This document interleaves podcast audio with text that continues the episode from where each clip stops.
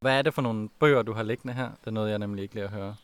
Jamen, det er nogen, der handler om militærnægtelse. Både den, der er kommet her for et par år siden, øh, 100 års mm. jubilæet for loven fra 1919, øh, som Stig Hein har været hovedkraften i, mm. men jeg har leveret et kapitel i den, som handler om Militærnægterforeningen og det, vi lavede. Mm. Ja.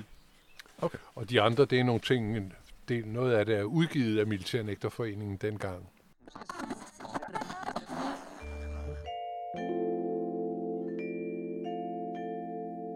Radioaktiv. Springfarlig politisk podcast. Følg os, like os, del os, læn dig tilbage og nyd en frisk blandet cocktail af skarpe vinkler, dybtegående analyser og farlige debatter. Velkommen tilbage til Vand under broen.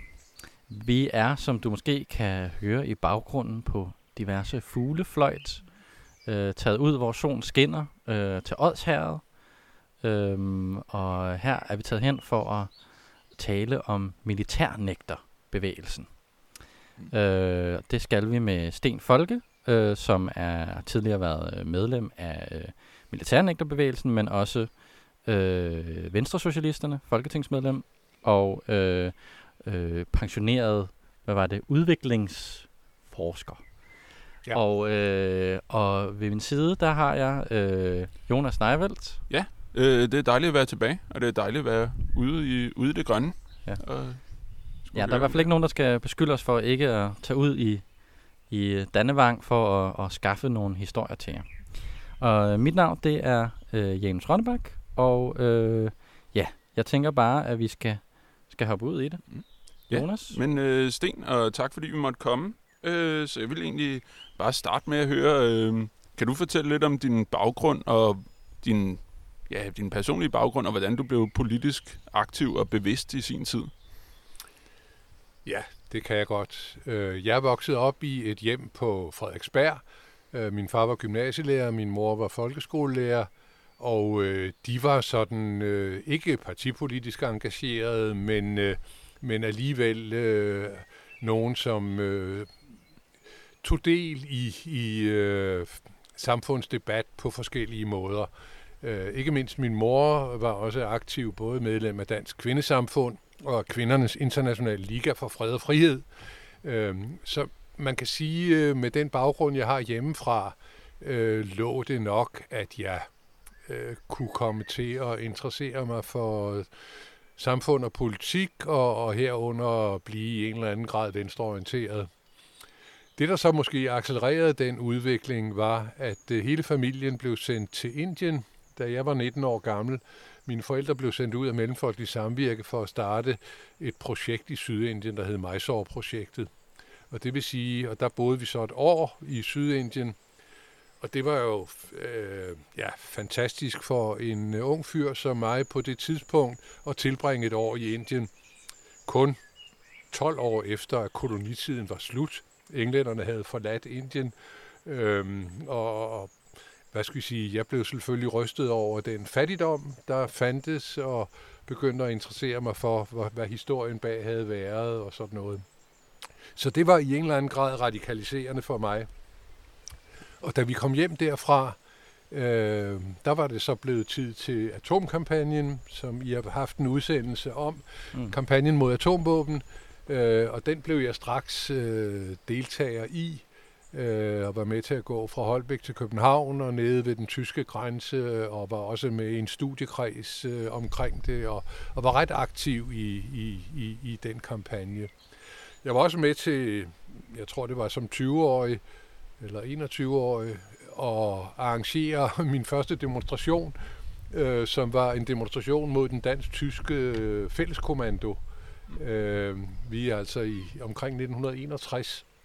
Og der var vi nogle stykker fra Studentersamfundets socialistiske fraktion. Jeg var en af dem. Vi var faktisk kun to, som øh, var hovedkræfterne i at organisere en demonstration øh, foran Christiansborg, men øh, sammen med nogle gamle modstandsfolk mm. som ikke var glade for det her samarbejde med, med den tyske, det tyske militær. og vi havde i virkeligheden to helt forskellige tilgange til, til hvad det handlede om. Øh, ja, øh, vi var socialister og øh, var imod NATO og sådan noget. Øh, de gamle modstandsfolk var i den grad for NATO, men øh, kunne altså stadig ikke lide Tyskland der i, mm. i 1961. Men øh, vi fik en demonstration op at stå foran Christiansborg øh, på det tidspunkt. Ikke nogen stor demonstration, men, øh, men øh, det, det var mit første, om jeg så må sige, aktivistisk øh, øh, indsats på hjemmebanen. Det er godt, I står ved, at I var en lille gruppe ved at kalde jer selv for socialistisk fraktion. så ved man. ja, ja. Der var forskellige fraktioner i studentersamfundet. Der var mm. også nogle radikale, der var nogen, der hed Hørup-gruppen, og, mm. og der var også noget mere, der var det, der hed Clarté, nogen, der var mere i retning af kommunisterne og sådan noget. Men øh, vi var de, den socialistiske fraktion. Ja. De lavede det blad, der hed Clarté, ikke? Som, øh... Det gjorde, det gjorde de, det var, jeg, altså jeg var ikke i den fraktion, ja. men det gjorde de, der, mm. der var der. Så, så det var ligesom min indgang til, til det politiske og til at blive venstreorienteret i en eller anden grad. Så kom øh, krigen, eller den var jo allerede i gang, men øh, blev eskaleret den amerikanske krig i Vietnam. Mm. Og den har I også haft en udsendelse om, forstår jeg. Men der var jeg jo også meget aktiv øh, i øh, bevægelsen der mod, mod øh, amerikanernes krig i Vietnam. Jamen, vi skulle bare have lavet afsnit med dig hele vejen. Jo, så. ja, ja. Det er godt at få nogle andre røster på. Ja, vi, skal, vi skal lidt rundt omkring og høre nogle forskellige perspektiver. Yes, det er godt. Øh, men du var så i 1967 med til at starte Militærnægterforeningen.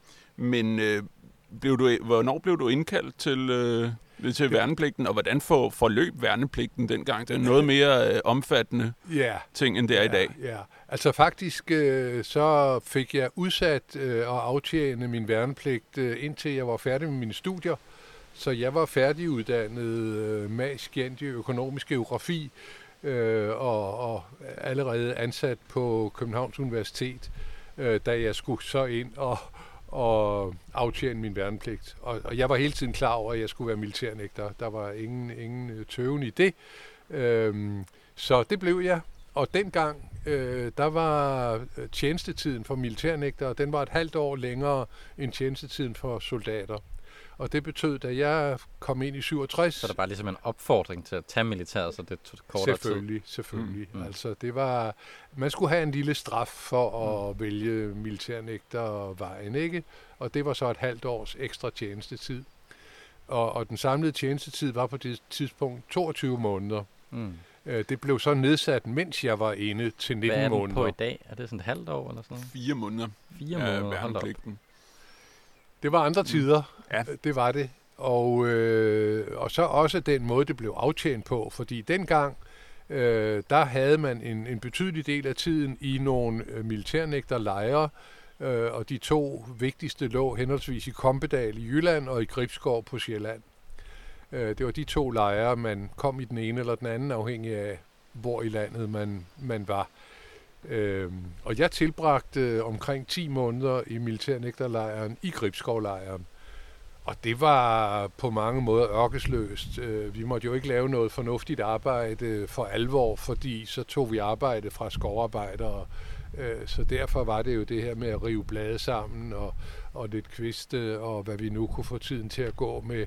Og, og, og det var, det virkede altså meget demotiverende og, og altså meningsløst øh, en stor del af det. Så fik jeg hurtigt en chance, som øh, i stedet for at blive rengøringsmand og vaske gulve i barakkerne mm. og sådan noget, og senere en køkkenchance og sådan noget, det kunne man jo også få. Men øh, så jeg tilbragte ikke frygtelig lang tid ude i skoven. Men altså under alle omstændigheder, så føltes det meget øh, meningsløst, at vi skulle gå rundt der i 10 måneder og lade som om, vi øh, bestilte noget, fordi øh, der, der var Men ikke I var, noget I var det. kun på, altså, i den lejr der? vi var, i, vi var i den, men, men, men vi, nej, altså vi, vi havde, vi, vi, i, i de første måneder, der skulle vi være der fuldt og helt, men efter et antal måneder, nu kan jeg ikke huske, måske tre eller fire måneder, så fik vi lov til at tage hjem øh, og, og overnatte hjemme. Øh, så altså de første måneder i lejren fuldt og helt, men derefter med mulighed for at overnatte hjemme. Øh, så Men det, det arbejde, vi. I skulle foretage, det var kun i lejren? Det var kun i lejren. Mm. Ja, vi, har også, vi var også ude på et tidspunkt, kan jeg huske, på Nationalmuseets afdeling i Brede og øh, vaske nogle vinduer ned og sådan noget. Det var der sådan set lidt mere ræson i. Mm. Men altså, det var undtagelsen. Helt over 90 procent af det, vi lavede, det foregik i lejren. Øh, og, og det var ikke meget meningsfuldt. Jeg blev så hurtigt valgt til talsmand øh, som nogle af de der andre nægtere sagde sådan lidt øh, sjovt ironisk, ham der, der både kan læse og skrive. jeg havde jo altså så en lidt større uddannelse, end de fleste havde, ikke? Men, øh, nå, så de mente, at øh, jeg ville være udmærket som talsmand. Har du også været lidt ældre, hvis du har Jeg var også øh, lidt ældre, men der var nu adskillige, øh, det er klart, altså jeg var omkring 5-26 øh, eller sådan noget øh, da, da jeg kom ind. Så jeg var ældre en del, men, men der var nu også en hel del på min alder. Folk havde mange forskellige slags baggrunde, og, øh, og også var af meget forskellige opfattelser, altså, og, og ganske mange var, hvad skal vi sige, mere anarkistisk orienteret, end jeg var. Og en hel del var ikke særlig politiske, altså, men ville bare ikke ind og springe soldat, og var, hvad skal vi sige, instinktivt uh, anti-autoritære Øh, og, og det kom til udtryk på mangfoldige måder og gav en masse ballade i, i lejrene, både i Gribskov-lejren og ikke mindst i Kompedal-lejren, mm. hvor de nok i den retning var mere aktivistiske og øh, hele tiden øh, strækkede og, mm. og, og lavede alle mulige ting, fordi de var utilfredse med vilkårene og sådan noget. Det gjorde man også i Gribskov-lejren i et eller andet omfang, også mens jeg var der, men, men, men knap så meget. Forud for det her, øh, Altså har man hele tiden kunne være militærnægter? Eller er det noget? Ja, ja. det har man siden 1919. Ja. Altså det er mere end 100 år siden, at uh, der blev lavet en lov, der muliggjorde militærnægtelse. Hmm. Og uh, så man har, uh, og, og i en stor del af den tid, der skulle man tilbringe hele tiden i de der lejre. Hmm. Mm. Men der begyndte man, jeg tror det var i starten af 60'erne, måske allerede i slutningen af 50'erne, det vil jeg ikke lægge hovedet på blokken på, men i hvert fald omkring starten af 60'erne begyndte man at give mulighed for, at noget af tjenestetiden kunne aftjenes ved forskellige øh, kulturelle, sociale og andre institutioner rundt omkring i landet. Og det gav jo helt anderledes mening altså for folk, der ikke ville ind og være soldater af forskellige grunde, men øh, som typisk øh, meget gerne ville være udstationeret som militærnægter på et museum for eksempel, som mange blev det, eller på Kofod skole, som jeg blev det. Så da jeg havde været halvdelen af min tid i, i, i Gribskovlejren, så rykkede jeg til Kofod skole, øh, og det gav jo helt, helt anderledes god mening at være med til at sidde der og have at gøre med øh, socialt udsatte, der kom på Kofod skole. Mm. Man kan sige, at jeg sad i en stilling, hvor der burde have siddet en socialrådgiver. Mm. Det var jeg jo ikke men øh, det havde man ikke råd til. Og, øh, og så var det bedre end ingenting at have, have mig til at, at indtage en rolle der. Og, og se fra min synsvinkel, altså var det på en helt anderledes måde et arbejde, jeg kunne engagere mig i, og som gav mening, og som jeg faktisk var rigtig glad for, og øh, selvom ikke, det ikke var mm. det, jeg havde regnet med, at skulle resten af livet, det skulle jeg så heller ikke. Fik man, øh, fik man et godt sådan fællesskab der med de andre militærnægter, altså hvis man sådan spørger folk, der har været militæret, ikke, så snakker de om sådan et militær kammeratskab. Har man det på samme måde der? Ja, det, det havde man jo i nogen grad, øh, også i, i, i, øh, i Gribskovlejren. Jeg vil sige, på Kofod skole, øh, der var jeg jo, så vidt jeg husker, den eneste udstationerede militærnægter øh, i hvert fald det meste af tiden. Så der var ikke på den måde et kammeratskab med, med militærnægterne, men der var det mere et fællesskab med de ansatte øh, på Kofod skole, ikke? Og, og, og det gav også god mening. Men altså, i militærnægterlejren var der, var der et kammeratskab, og øh, vi tilbragte jo i, i de første måneder, hvor vi skulle være der døgnet rundt meget tid sammen. Øh, jeg blev rigtig god til at spille bordtennis i, i den tid der. Øh, det var der mulighed for i fritiden, ikke? Og, øh, og, og vi havde andre, andre ting, øh, som, som vi lavede i fællesskab, altså. Men, øh, men altså, det var en, en broget og splittet flok, vil jeg sige. Og, øh, og mange var måske sådan meget individualistiske. Mm. Altså øh, det, det der kollektive, som jeg i en eller anden grad øh, synes var en god ting, det var ikke noget, der sådan umiddelbart fængede øh, med alle. Mm. Men, øh, men, men, men det var jo lidt forskelligt, hvor, øh, hvor folk stillede sig. Men så lavede vi jo med udgangspunkt i, i, i det her, så begyndte vi at lave politisk arbejde. Altså fordi jeg synes, det var øh, så meningsløst, det vi lavede i lejren. Og så lavede politisk arbejde på to måder. Det ene var at, at, at stifte Militærnægterforeningen med hvad det nu indebar. Og det andet var at lave en plancheudstilling om øh, amerikanernes krig i Vietnam. Mm. Og den var jeg hovedmanden bag, men der var også øh, nogen, som var gode til... Der var en fotograf, og vi lavede nogle store plancher, øh, og lavede sådan en, en transportabel øh, plancheudstilling om krigen i Vietnam, som vi kørte ind med. Jeg havde på det tidspunkt købt en varevogn af en anden makker, som vi kaldte det i lejren, som skulle af med sin gamle varevogn. Den købte jeg for 6.000 kroner, og den kunne lige rumme en plancheudstilling. Og øh, så den lavede vi op i lejren i vores fritid. Og så kørte vi ind med den og stod på først og fremmest på Gammeltorv i København. Øh, så vidt jeg husker i to sommer, det må have været i i 66 og 67 formentlig, hvor Vietnamkrigen var ved at eskalere Så meget ind kraftigt. på torvet, og så satte en masse Så, plancher så op, satte vi plancher op på så torvet med, det. med, med tekst på engelsk og dansk, som jeg havde lavet, og med fotografier mest fra, fra de amerikanske aviser, New York Times og Washington Post, som dækkede Vietnamkrigen udmærket. Men øh, der var mange amerikanske turister i København, øh, og mange af dem læste hverken Washington Post eller New York Times, og for dem var det her et, øh, en provokerende vinkel på det, den kritiske vinkel, som vi kunne få dokumentation for med, med de to aviser der. Øh, så det var i høj grad øh, det, der var, var indholdet i udstillingen. Og vi fik virkelig, altså så var vi en 4-5 mand øh, fra lejren der, der gjorde det sammen og fik diskussioner med øh, amerikanske turister og med danskere, altså fordi øh, Danmark var jo allieret med USA, altså og på det tidspunkt i, i 66-67 sagde man ikke fra over for mm. USA. Altså der bakkede man op. Øh, udenrigsminister Hækkerup, som øh, vel var der i, i noget ved det tidspunkt der, han var øh, en støtte af, af det, ikke? Altså, så øh, det, det, var, det, var, det var langt senere, at øh, også Socialdemokraterne øh, ja, og, og, og den, de socialdemokratiske regeringer begyndte at blive mere skeptiske, øh, især da Anker Jørgensen kom til i, øh, det var vel i 72, Mm. men øh, ja. Jeg tog 73. Ja. Øhm, Men lige nu der er vi i tænker, 67, lige ikke? nu er vi omkring 1967. Ja. Jeg vil lige høre sådan her, hvor normalt var det at være militærnægter dengang? Det var helt unormalt. Øh, Da jeg blev militærnægter i 67, der var der i alt 500, cirka 500 militærnægter i hele landet. Mm. Øh, I de to lejre og udstationeret en række steder. Mm. Øh, I 1972, fem år senere, øh, var der i stedet for næsten 5.000.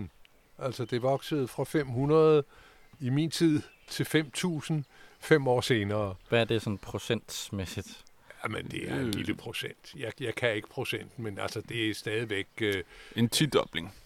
Det er en tidobling men antallet i af forhold til militærnægtere, af... Men i forhold til antallet af værnepligtige er det under 10 procent, mener jeg, selv da det var på toppen. Og det var på toppen der i, i 72, øh, 73, Mm. og man kan sige, det var det var Vietnamkrigen, som fik rigtig mange til at sige, at de ikke ville være med og være soldater, ikke?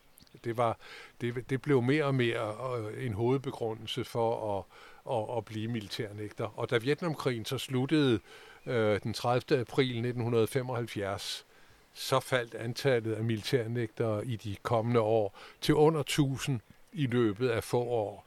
Så det var det var altså en, en øh, hvad skal vi sige, en periode på en 6, 7, 8 år, øh, hvor militærnægtelsen virkelig voksede, og der blev stor tilslutning, og man kan tale om en slags bevægelse øh, af det, altså, og som havde en vis øh, sådan lydhørhed, gennemslagskraft i forhold til resten af befolkningen, selvom de fleste jo stadig synes, at det der med militærnækkelse, det var noget underligt noget, altså. Mm, jeg tænker, nu, i, du, stif, du er med til at stifte Militærnægterforeningen ja. her i 1967, i ja. januar 1967. Øh, men man kan jo ikke starte en forening alene. Nej, nej. Øh, nej, nej. Så hvem var, hvem var ellers med til at starte den? Jamen, altså, det var, det var jo... Altså, jeg var talsmand, som sagt, i, øh, i Gribskovlejren, og, og jeg skrev et brev til talsmændene i Kompedal-lejren, og mm. skrev til dem, at jeg synes, vi skulle starte en militærnægterforening. Og det var de også øh, med på, øh, at det kunne måske godt være en god idé og sådan noget. Og så blev der bragt et indlæg, som jeg skrev i et blad, som de havde i Kompedal-lejren. Vi havde ikke noget i Gribskov-lejren, vi havde ikke noget blad. Men i Kompedal-lejren havde de et blad, der hed Kamelen, øh, og øh, i det blad, der skrev jeg så et indlæg med et, en opfordring til, at nu skulle vi gå sammen om at lave en militærnægterforening. Det fik så en redaktionel kommentar med på vejen. Øh, den nægter, der sad og redigerede det blad, skrev, at det var han helt sikker på, og det blev der aldrig noget ud af. Det kunne ende i skrotbunken med mange tidligere øh, militærnægterprojekter. Så det var den hilsen, vi fik fra bladet der i, i Kompedal. Men det lykkedes altså at, at, for os at bide os fast, og, og, og Kompedal, talsmændene var med på det. Og så holdt vi et møde, faktisk hjemme hos mig i København, øh, senere på året i 1966. Der er vi i efteråret 66. Der holdt vi et større møde, hvor vi også inviterede Havbart Jonasen, som på det tidspunkt var formand for Aldrig Mere Krig, mm. som jo var en gammel forening, øh, der øh, i en eller anden grad også jo øh, havde organiseret militærnægter.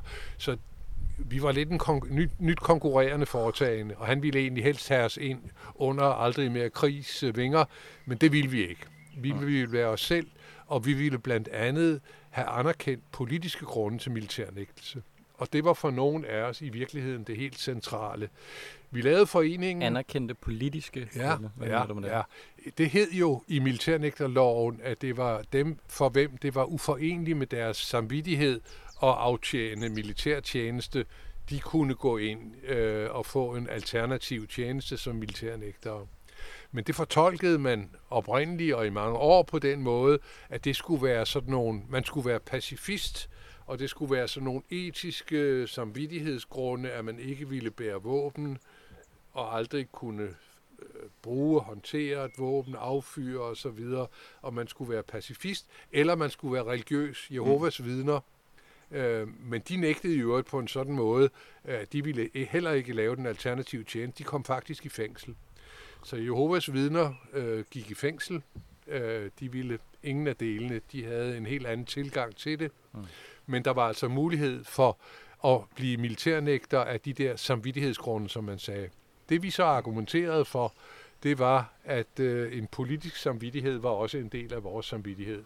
Øh, religiøse grunde og, og etiske grunde mente vi ikke var finere end politiske grunde.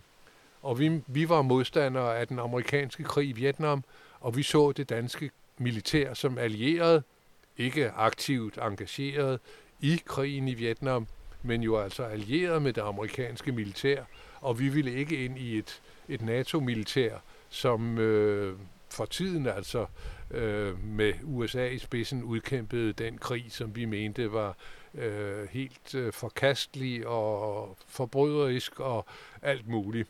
Så vi synes, vi havde gode grunde til, øh, til det, men det var ikke anerkendt på det tidspunkt.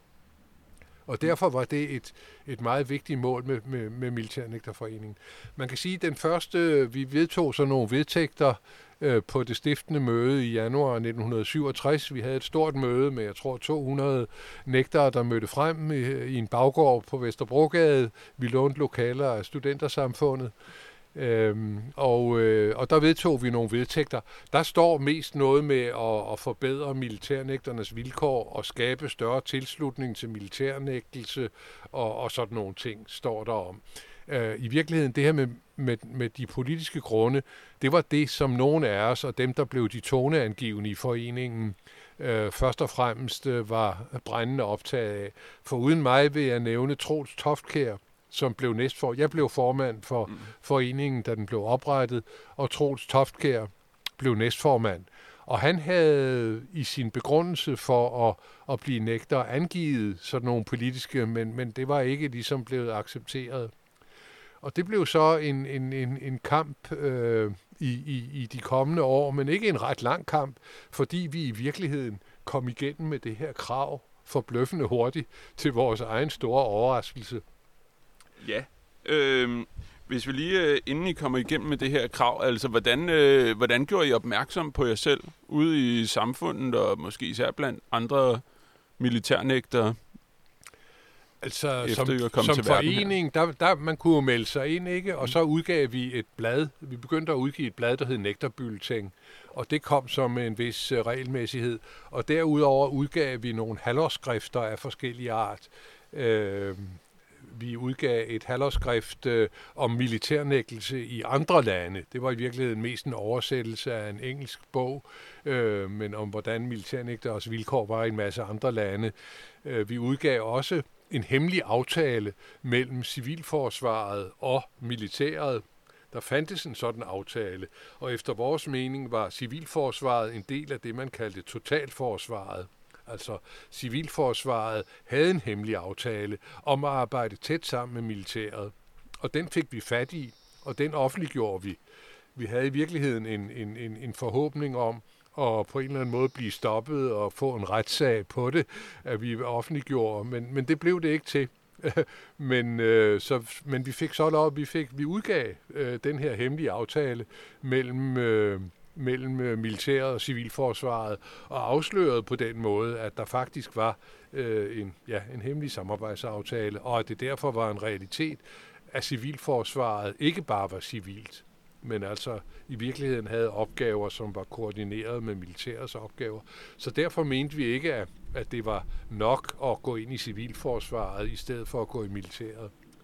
Men vi udgav altså sådan nogle skrifter der, og, og noget af det blev der debat, debat om, og vi kom også med indlæg i, i avisen. Jeg skrev en kronik i Politikken øh, i 1967 øh, om politisk militærnægtelse, altså om hvorfor hvorfor jeg mente, at, øh, at der skulle gives øh, adgang til øh, at blive militærnægter af politiske grunde. Mm. Og så støttede vi nogle nægtere i Norge, som øh, skrev en bog om det, øh, øh, som, øh, og, som vi var i tæt dialog med. Og der var nogen, der gik ind og gik i fængsel og tog en, øh, en aktion på den måde, for at få anerkendt politiske grunde til militærnægtelse der gik det altså nemmere for os, mm. fordi øh, efter vi havde lavet Militærnægterforeningen, så blev vi ret hurtigt øh, forhandlingsberettiget i forhold til ministeriet. Øh, det havde vi egentlig heller ikke sådan regnet med, at vi lige kunne blive. Men øh, nu havde vi lavet den her forening, og det skete sjovt nok på et tidspunkt, hvor magten var skiftet på Christiansborg. Øh, da vi startede foreningen, der var der en socialdemokratisk regering, og der var der Hans Hækkerup, der var indrigsminister, som det sorterede under. Og han var noget af en stivstikker, og øh, han var ikke indstillet på noget som helst, at militærnægter skulle have rimelige vilkår. Eller, øh, det interesserede ham meget lidt, og mm. det var ikke... Så kom der et, et regeringsskifte, og vi fik en, øh, en øh, konservativ, venstre, radikal regering øh, i stedet for jo, øh, med, med de radikale Hilmar Bavnsgaard som statsminister, og med den konservative Paul Sørensen som indrigsminister. Og han var en meget konservativ mand og blev betragtet som indbegrebet af det konservative Danmark og partiejer nærmest af det konservative Folkeparti. Nå, men med ham som indrigsminister, så var det pludselig muligt at, at komme i forhandlinger det er jo det, det er da lidt underligt, sådan at det er de konservative af alle partier, der, der, der, der kan være med på den. Altså, fordi så tænker så kommer der en radikal, de der mere pacifistiske end Socialdemokraterne. Det, det skulle man tro, øh, men altså realiteten er, at det, det var under den konservative indrigsminister.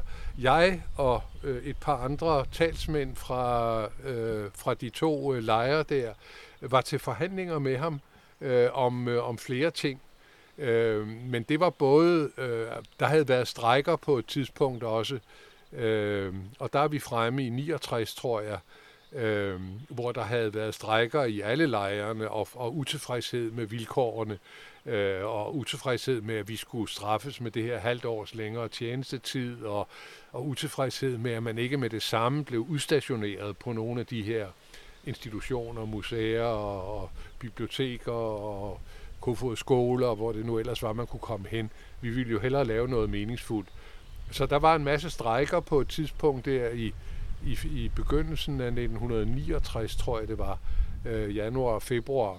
Og det førte til, og der lavede vi demonstrationer foran Christiansborg. Vi gik fra Israels plads til Christiansborg i en stor demonstration og fik øh, repræsentanter for SF og øh, nu lidt, det var øh, og, og, og VS på det tidspunkt, Svend Erik Kjær Rasmussen fra VS og Kurt Brauer fra SF kom ud på Slotspladsen og talte til os, og jeg holdt også øh, en, en tale om en flammende tale om vores krav til regering og folketing og så videre, øh, som sluttede med øh, et trefoldigt leve og ned med systemet. Nå, øh, hvorefter øh, nogle af nægterne, de der 2, 3, 400, tror jeg, vi var, øh, der demonstrerede, og det var koldt, det var i, i januar eller februar. Øh, de, øh, Kurt Brauer havde sagt noget om, om at vi ikke ville med indenfor i varmen i Folketinget, og det lod vi os ikke høre. Så var der nogen, der råbte, nu skal vi ind, nu, nu rydder vi borgen, nu, eller et eller andet i den retning. Så øh, et par hundrede militærnægter væltede ind af, af porten øh, i, i Folketingsgården og ind i Folketinget. Ikke, vi kom ikke helt op i salen, men øh, der blev adskilligt tumult på det tidspunkt, og politiet blev tilkandt, og hvad der nu foregik. Ja. Mm. Ja. Så, så, så vi gjorde opmærksom på os selv på, mm. på forskellige vis, kan man sige. Ja, Hvordan, altså, man, man kan sige både gennem ja, flere kanaler, kan man jo sige på den ja. måde. Ikke? Ja. Altså sådan mere eller mindre, øh, mere eller mindre autoriseret indtrængen på, på Christiansborg, og så med, med møder af dem, der ja. ellers arbejder derinde. Ja. ja, det lyder helt som uh, amerikanske tilstande med, med det der ja. Trump-rally. Der ja, var. ja, ja. Øh, vi var ikke så mange, og, og vi vidste heller ikke rigtigt, hvad vi skulle andet, end at nu skulle vi lige benytte lejligheden til at komme indenfor og, og vise, at vi var der. Og, men, ja. øh, men den slags aktioner og andet, altså havde I ligesom øh, havde I opbakning blandt, blandt de værnepligtige og, og befolkningen generelt? Og? Ikke, ikke befolkningen generelt, nej. på ingen måde. Nej. Altså, nej, vi var jo en lille minoritet. Altså, jeg vil sige, øh, at Militærnægterforeningen gik i spidsen der, men havde god opbakning blandt, blandt dem, der var nægtere. Mm. Altså, det var jo ikke alle, der var aktive, og, og, og på det tidspunkt, hvis vi var i, i, i starten af 69, der var der flere tusind der var nægter, mm. jeg kan ikke huske tallet, men øh, måske et par tusind, eller hvad ved jeg. Og måske var vi 300, eller hvad mm. ved jeg, der ligesom gjorde det her. Men hvis nu, altså, I, hvis nu I gik ud og, og ligesom spurgte øh, en almindelig person på gaden og sagde, hej, jeg er militærnægter, hvad, hvad synes du om det? Ja. Hvad vil de så sige til jer? Ah, øh, forskelligt, ikke? Altså... Øh, mange ville sige, nå ja, men det, det er da ok. Altså, vi ved godt, der er en ordning for, for militærnægter, og vi ved også godt, at man får lidt ekstra tjenestetid og sådan noget. Det synes vi er helt fair. Altså, det er ok, at I bliver nægter, og så bliver I straffet lidt, og det er egentlig, det er egentlig i orden. Sådan vil nogen sige, ikke? Mm. Andre vil sige, jamen det er noget værre pjat, og hvorfor skal I have mulighed for det? Vi har et, en værnepligt, og det er en militær værnepligt, og det bor, altså, der var mange holdninger til det i, i befolkningen, og der var på ingen måde slet ikke opbakning til, at vi skulle øh, være øh, have lov til at have anerkendt sådan nogle politiske grunde til militærnægtelse. Og det var altså i virkeligheden Paul Sørensen, øh, måske under indtryk af, af, af ligesom øh, ungdomsoprøret, studenteroprøret og det der 1968, hvad der skete der, ikke? At øh, det, nogen blev forskrækket over, konservative blev forskrækket over, hvad var det, nogen havde gang i der, og det havde jo en vis gennemslagskraft, alt det, der foregik i, i 68, ikke? Og det er klart, vi blev forbundet med, med det, altså sådan noget at være militærnægter, det, det flugtede fint med, med det antiautoritære, der lå i oprøret i, i 68. Så, så på den måde øh, var, var, var der øh, fin, fin, fin overensstemmelse med, med det. Men øh, altså i den brede befolkning var der, var der ikke øh, nogen forståelse for, øh, at man skulle kunne være militærnægter af politiske grunde. Og der mener jeg altså, at Paul Sørensen øh, måske er blevet lidt forskrækket over det her ungdomsstudenteroprør og alt det, der lå omkring det, Øhm, også anti-Vietnam-bevægelsen, som jo var ganske livskraftig og, og, og indimellem noget militant. Øhm, og som så måske øh, mente, at øh, ja, men og måske også, at der var en, en vis ræson i, altså han var jo selv politiker, og hvorfor skulle en politisk samvittighed være dårligere end andre former, mindre fin end andre former for samvittighed? Jeg vil ikke udelukke, mm. at han også egentlig så øh, en, en slags ræson i det, og endelig kunne man spekulere over, om der var det, som man dengang talte om med Marcuses ord, en repressiv tolerance.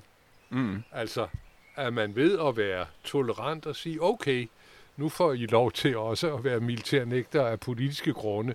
At man ligesom imødekom lidt, så var, var det måske med til at begrænse, hvor, hvor ja. oprørsk det blev, eller sådan noget. Mm. Det kunne man også argumentere for. Ja, ja. Jeg, jeg tænker, altså det lader til at være en, en solstrålehistorie. I, I danner den her forening i 67, og hvornår får I så, øh, for det første, hvilke politiske mål er det, I får gennemført, og hvor hurtigt gik det?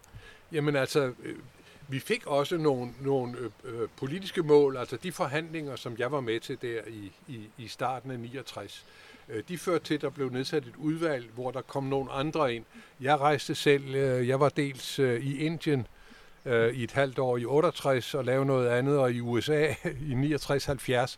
Så i virkeligheden, øh, så kom jeg lidt tilbage, frem og tilbage ind imellem. Øh, så ret hurtigt var der også nogle andre, der tog over, blandt andet Viggo Jonasen. Først blev Troels Tofkær formand efter mig, øh, da jeg rejste til Indien, og senere kom Viggo Jonasen til. Øh, og, øh, og, og Viggo Jonasen øh, var formand der i 69, øh, hvor jeg så igen var næstformand. Men, øh, og hvor jeg var inde i de forhandlinger, og hvor Viggo Jonasen så var med til de forhandlinger i nogle udvalg. Der blev nedsat to udvalg bagefter, øh, hvor Militærnægterforeningen så altså var repræsenteret som forhandlingsberettiget part. Mm. Og det, der kom ud af det der, det var nogle forbedringer på en række områder, og det kan jeg ikke mere huske detaljerne i. Men øh, altså det der med at reducere tjenestetiden, øh, det tror jeg ikke, vi kom igennem med der. Det kom så noget senere. Mm. Men, men der var en række forbedringer omkring udstationeringsordningen og andre ting, der blev gennemført som led i det. Men det med den politiske militærnægtelse, det var noget, der i virkeligheden blev sat igen administrativt. Altså det var, i, i virkeligheden blev det mere eller mindre, øh, hvad skal vi sige, så accepteret og vedtaget administrativt, at nu kunne man godt med den lovtekst, man havde, være militærnægter af politiske grunde. Fordi det, der står i loven, det er jo det der med, at det skal være uforenligt med ens samvittighed og aftjene militær værnepligt. Og det var uforenligt med vores samvittighed. Den var bare i en eller anden grad altså politisk motiveret. Og der øh, accepterede man så i stigende grad og hen ad vejen stilfærdigt, at, øh, at ganske mange nu blev militærnægter af politiske grunde. Og, og hele den bevægelse mod, mod Vietnamkrigen var det, der skubbede folk i den retning. Ikke? Mm. At, altså så nu, værnepligten i dag har jo forandret sig en del. Øh, den er både blevet kortere og sådan noget. Tænker du, at, I har haft indflydelse på det også med jeres bevægelse? Eller har det haft nogle andre årsager? Eller hvad, hvad, tænker, har, du, hvad det, tænker du ellers, I har haft indflydelse på? Nej, men jeg tror ikke, man skal overvurdere vores indflydelse. Mm, altså, altså ikke militærnægter foreningen, men sådan det, at det blev, hvad kan man sige, normaliseret at være militærnægter. Ja, Øh, jo, men altså, jeg, jeg, jeg mener i en periode der i, i, øh, i slutningen af 60'erne og starten af 70'erne, og det var ligesom den gyldne tid for militærnægterbevægelsen, øh, øh, vil jeg mene øh, der, øh, der var der jo så et, et ganske stort antal, der blev militærnægtere, og der var ligesom en, en, en gennemslagskraft for vores synspunkter og så videre, også i, i offentligheden. Nu har jeg nævnt nogle eksempler på nogle ting, vi gjorde og så videre.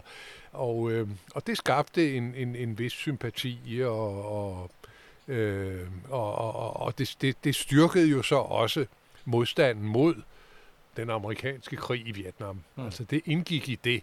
Mm. Og der vil jeg sige, det var ligesom, øh, hvad skal vi sige, hovedet, øh, hvis man skal se på en eller anden effekt, så vil jeg sige, det var altså med til at, at, at som man snakkede om dengang, bevidstgøre flere omkring det danske militærs rolle, at vi altså havde den der rolle i et, i et samarbejde med blandt andet USA inden for NATO's rammer. Øh, det var ikke noget, der ellers øh, Mm. var vældig meget debat om. Mm. Men øh, Men, men hvordan fik I den her øh, ret hurtige adgang til øh, magtens korridorer? Altså sådan, du Ja. nævner ham her, Paul Sørensen. Øh, men hvordan kom I i kontakt med ham? Jamen, øh, det, det, det gjorde vi jo blandt andet også ved at lave aktioner. Mm. Altså i virkeligheden var det en udløber af, af den øh, lidt store aktion, vi lavede der, som jeg beskrev med, Mm. med at trænge ind på Christiansborg og demonstration udenfor. Og det var der, vi stillede kravene op øh, på basis af nogle krav, der var formuleret i øh, Kompedal-lejren og Gribskov-lejren til, øh, hvad vi ville.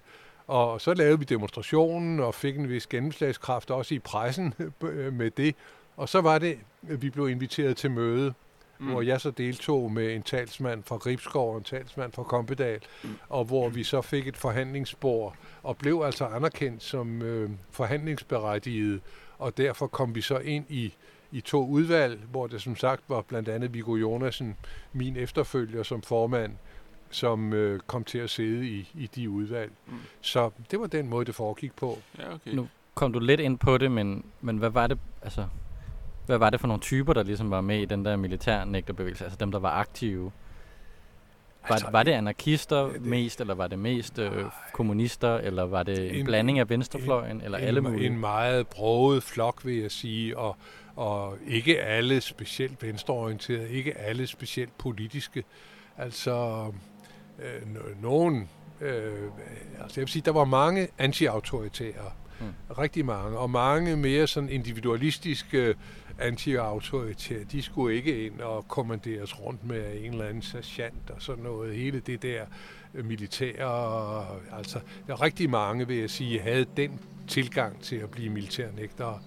Og så var det i stigende grad, øh, at folk blev det af politiske grunde. Altså, i min tid i Gribskovlejren, der vil jeg sige, at vi var et lille mindretal, som var meget af, nægterne, som var meget optaget af det politiske, og som både var dem, der fik lavet Militærnægterforeningen, hvor mange så kom med, øh, og i en eller anden grad var aktive omkring det, og med ude at demonstrere og sådan noget, men øh, hvor en hel del også øh, bare aftjente deres værnepligt i fred og ro, uden at gøre noget væsen ud af det, ikke? Øh, og så senere, øh, så øh, kom det her stærkere politiske aftryk, øh, Mm. som især Vietnamkrigen medførte. Og, og, og, og så, så blev det, og så kan man sige, så var der nok mange venstreorienterede af forskellige slags, og det var både socialister, anarkister og kommunister, og øh, også måske nogle radikale, ikke mange, men, øh, Mm. men øh, sådan en vis bredde politisk, ja. Øhm, altså, du nævner årene sådan omkring 1970, sådan 67 til 72 som guldalderen her. Hvad sker der op i løbet af 70'erne, hvor der bliver færre? Jamen i 70'erne sker der det, at, øh, at der bliver langt færre, ikke? Altså som sagt Altså toppede det der i militærnægtere. 72, tror jeg, med, hvor der var omtrent 5.000, altså 10 gange så mange som, som fem år før øh, militærnægtere i hele landet.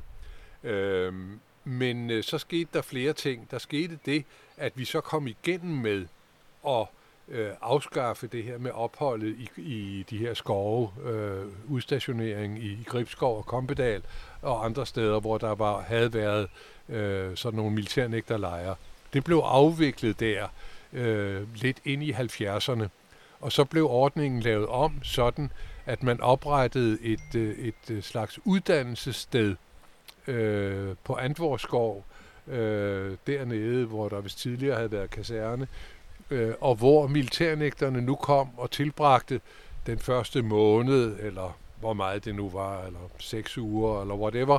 Øhm, og, øh, og derefter blev de udstationeret. Så der havde man ligesom en, øh, en, en, en, en tid, hvor man øh, på en eller anden måde blev uddannet lidt på den ene og den anden måde. Øhm, og, øh, og derefter blev man udstationeret på alle mulige øh, samfundsinstitutioner rundt omkring. Hvad kunne det være, for eksempel? Jamen, det kunne altså være på, på museer, på biblioteker, på teatre, på sociale institutioner, eller Kofod skole, det kunne være mange forskellige steder. Og det gav jo et meningsfyldt arbejde, og det betød også, at bevægelsen øh, mistede lidt af sin øh, ligesom oppositionskarakter. Fordi nu kom man jo ind, og tjenestetiden blev også afkortet hen ad vejen, så det var ikke så, så langt, som det var der tilbage i 60'erne. Øh, og Vietnamkrigen sluttede i 75, og, og alt det her mm. betød ligesom, at øh, bevægelsen mistede sin øh, dynamik. Mm. Øh, der var ikke mere så meget, og man var ikke sammen i længere tid i en lejr. Altså, øh, nu var man en måned eller seks uger øh, der på, på et sted, som i øvrigt var nogenlunde behageligt, og hvor man blev udsat for en eller anden form for uddannelse, som også gav en eller anden form for mening. Så det var ikke som det der meningsløse skovarbejde, vi andre var blevet sat til. Og derfor var der mindre opposition, og altså bevægelsen uddøde simpelthen fra, fra midten af 70'erne. Altså tallet af nægter faldt øh, drastisk øh, under 1000 der midt i 70'erne, tror jeg, og det kom aldrig over 1000 igen, mm. og, og nåede ned mod 3, 4, 500 senere i, i 80'erne og 90'erne. Ikke? Ja, så, så, så, så man kan sige, at øh, det er bevægelsen så forholdsvis hurtigt har opnået mange mål, ligesom også har været med til at, til at gøre, gøre en ende på den. Det kan man sige. Men jeg foreningen for, fortsatte jo op til 2010. Ja, præcis. Foreningen fortsatte til 2010, men, ja. men hvor, hvad lavede den så i mellemtiden? Ja, men altså, jeg mener, jeg mener i virkeligheden, den, den overlevede sig selv. Altså, øh, det vil jeg sige, den skulle have været lukket før. Mm. Altså, den... Øh, øh, jeg, var, jeg var med til øh, et 10-års jubilæum for foreningen i 77, øh, hvor der kom en hel del mennesker, og vi snakker om militærnæggelser, hvor det stadigvæk øh, øh, gav god mening. Altså, der var så mange endnu i 77, at, at der var en vis vitalitet i det. Jeg var også med til et 25-års jubilæum, øh, sammen med øh, Viggo Jonasen, som jeg har omtalt, og Jørgen Estrup, den radikale folketingspolitiker, som var sympatisk indstillet over for militærnægtelse. Øh, så der havde vi også et, et, et, et møde, Øh, men altså 25 år efter, der er vi altså i 92, øh, eller hvad, 25, 67 ja, det, år. Er 92. 92. Ja, der er vi 92.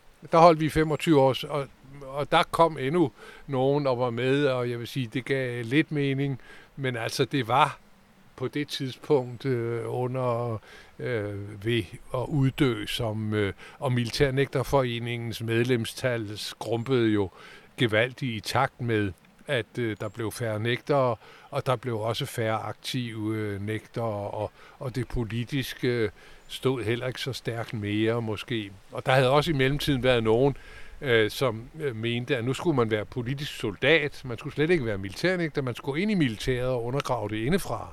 Hmm. Det var der i starten af 70'erne. Og hvem, nogen, hvem synes det?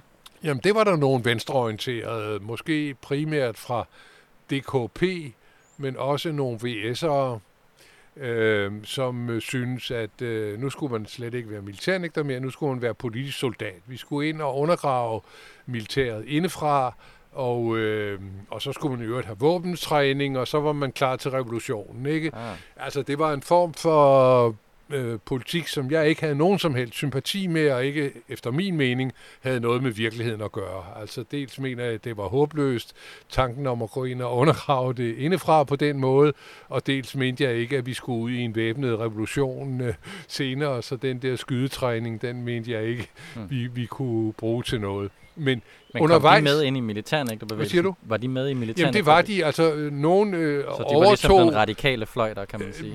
Øh, kald det, hvad du vil. Ja, øh, ja men, eller det var den dumme fløj, eller men, den sekteriske fløj. Men, øh, men altså, de var faktisk med til at omdøbe Militærnægterforeningen til at hedde Militær- og Nægterforeningen. Og det synes jeg jo var et fuldstændig grotesk navn. Altså, vi både var en militærforening og en militær-nægterforening militær- og nægterforeningen. Det hed foreningen så på et eller andet tidspunkt i nogle år i 70'erne. Og det var fordi, der skulle være plads til både militærnægtere og til dem, der ville være politiske soldater. Hmm. Øh, jeg synes ikke, og jeg mener, det var med til at lægge foreningen i graven, at man der skulle skrive over nogle vidt forskellige øh, synspunkter og strategier. Hmm. Og, Så kan, kan, hvor gik du hen efter efter militærnægterforeningen her? Der du, tog, du startede med at tage til Indien ja, og til ja, USA. Ja, Men ja, efter det? Det, det, det, det, var, det, det var i faglig sammenhæng øh, som forsker mm. og sådan noget. Jeg var i, i Indien og i USA. Men, men efter det, øh, VS blev oprettet i december 67. Og, øh, og så snart VS blev oprettet, meldte jeg mig ind i VS. Og, øh, og, og fra, øh, da jeg kom hjem fra USA i 1970, øh, begyndte jeg at lægge hovedparten af min, øh, mit politiske engagement i, i VS, Venstre Socialisterne, og blev medlem af hovedbestyrelsen og så videre, og blev meget aktiv i, øh, i VS i, i, ja, i, i det meste af de næste 20 år, eller altså øh, og, og, og kom så i Folketinget i 1975, blev jeg valgt ind øh, sammen med tre andre, Erik Sigsgaard, Prem William og Kurt Hansen. Vi var en lille mandegruppe. Øh, det var ikke gået i dag, men, øh, men det var vi i starten. Og, og, og jeg var så ni år i Folketinget, øh, og så havde vi vores rotationsregel, så Prem William og jeg, vi gik ud sammen øh, ni år senere, og øh, men fortsatte arbejde i partiet, indtil jeg synes, at partiet blev overtaget og blev meget sekterisk. Så jeg meldte mig ud i 1988, og øh, siden har jeg ikke været medlem af noget parti. Men har på anden vis engageret mig i bevægelsen, mm. var med i Next Stop Sovjet, øh, var med til at lave Next Stop Serbien, har for nylig... Det kan være, at vi skal have fat i dig igen senere. Så. Ja, for nylig vil jeg sige, at jeg har været med til at tage initiativ til det, der hedder Nej til oprustning, Ja til bæredygtig sikkerhedspolitik. Det er en organisation, vi startede for et par måneder siden som reaktion på krigen i Ukraine, og øh, den øh, oprustning dagsorden, som et stort flertal nu er blevet enige om, og som vi mener er en helt forkert vej at gå. Så der har jeg været med til at, at starte en ny lille bevægelse, som øh, igen er antimilitaristisk i sit sigte. Tror du, at øh, en militærfornægter, militærfornægterforening kunne blive relevant igen i dag? Nej, det tror jeg faktisk ikke. Altså fordi øh, værnepligten spiller jo ikke nogen rolle mere. Altså nu har vi i hovedsagen en professionel her. Øh, og øh, altså jeg, jeg kunne godt gå ind for en form for værnepligt, eller det som øh, både nogle unge SF'ere har foreslået, og i virkeligheden også øh, Lars Lykke fra Moderaterne. Altså sådan en seks måneders øh, samfundstjeneste for alle, og herunder begge køn øh, i hvert fald. Altså, mm. men med, med, ikke med militært sigte, men med, med en form for samfundstjeneste. Det synes jeg kunne være en glimrende idé. Men altså en militærnægter bevægelse, synes jeg ikke. Altså jeg er stadig antimilitarist og vil gerne være med til at, at påpege, at, øh, at øh, de militære løsninger er øh, ikke gode løsninger, og det har vi adskillige krige, vi har været engageret i de seneste år, der har vist i Afghanistan og Irak og Libyen, og hvor vi nu ellers har været med med danske soldater. Altså, det er der ikke kommet noget godt ud af. Så jeg, jeg bliver ved at og, og hvad skal vi sige, være antimilitarist og, og synes stadigvæk, at, at den dagsorden har noget for sig. Men altså i og med, at vi ikke har en, en militær værnepligt, som for alvor øh, organiserer ret mange, så mener jeg ikke, at en bevægelse af militær nægtelse nu er, er rigtig af sagen.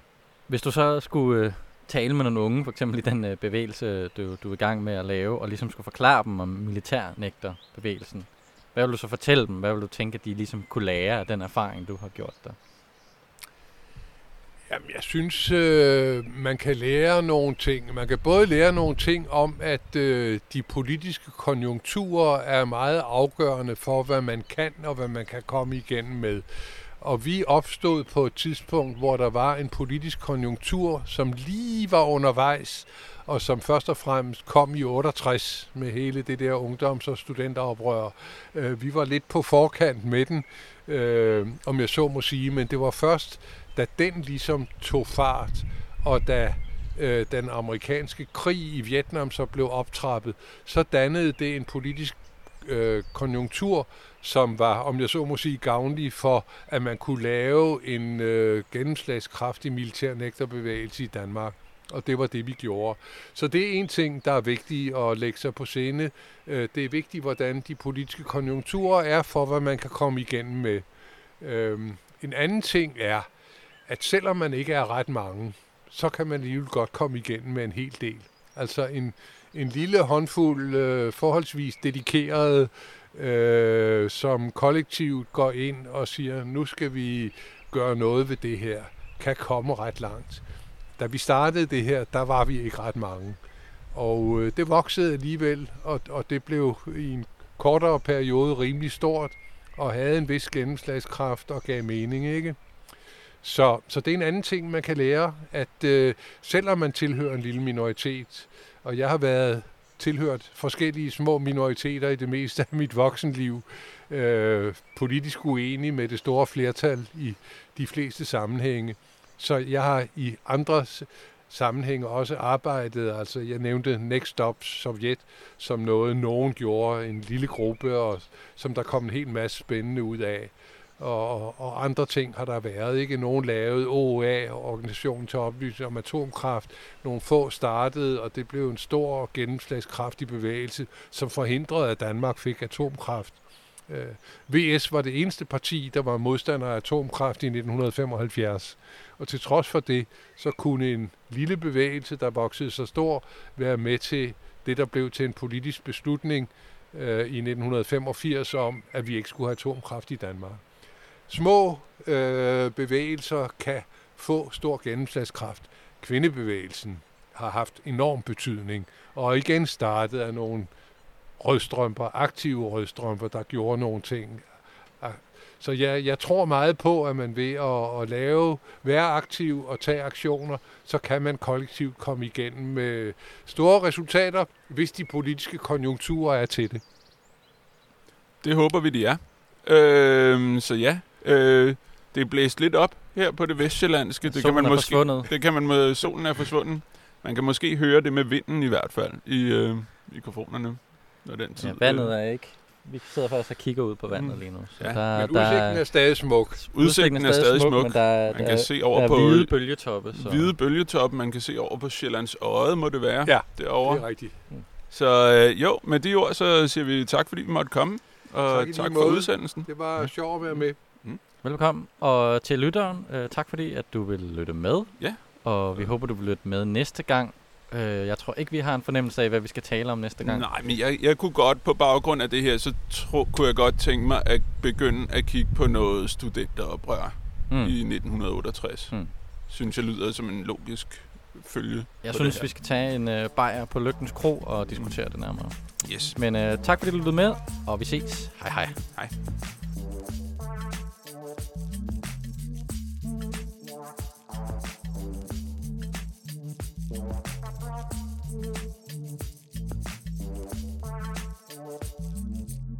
Oh ja. Inden du smutter, husk nu lige at følge Radioaktiv. Vi er på Facebook, Twitter, på SoundCloud eller i din podcast-app. En række af vores podcasts udkommer også som video på YouTube. Du må også gerne dele os med dine venner. Hvis du er ellevild, så kan du gå ind på solidaritet.dk og blive medlem af vores medie.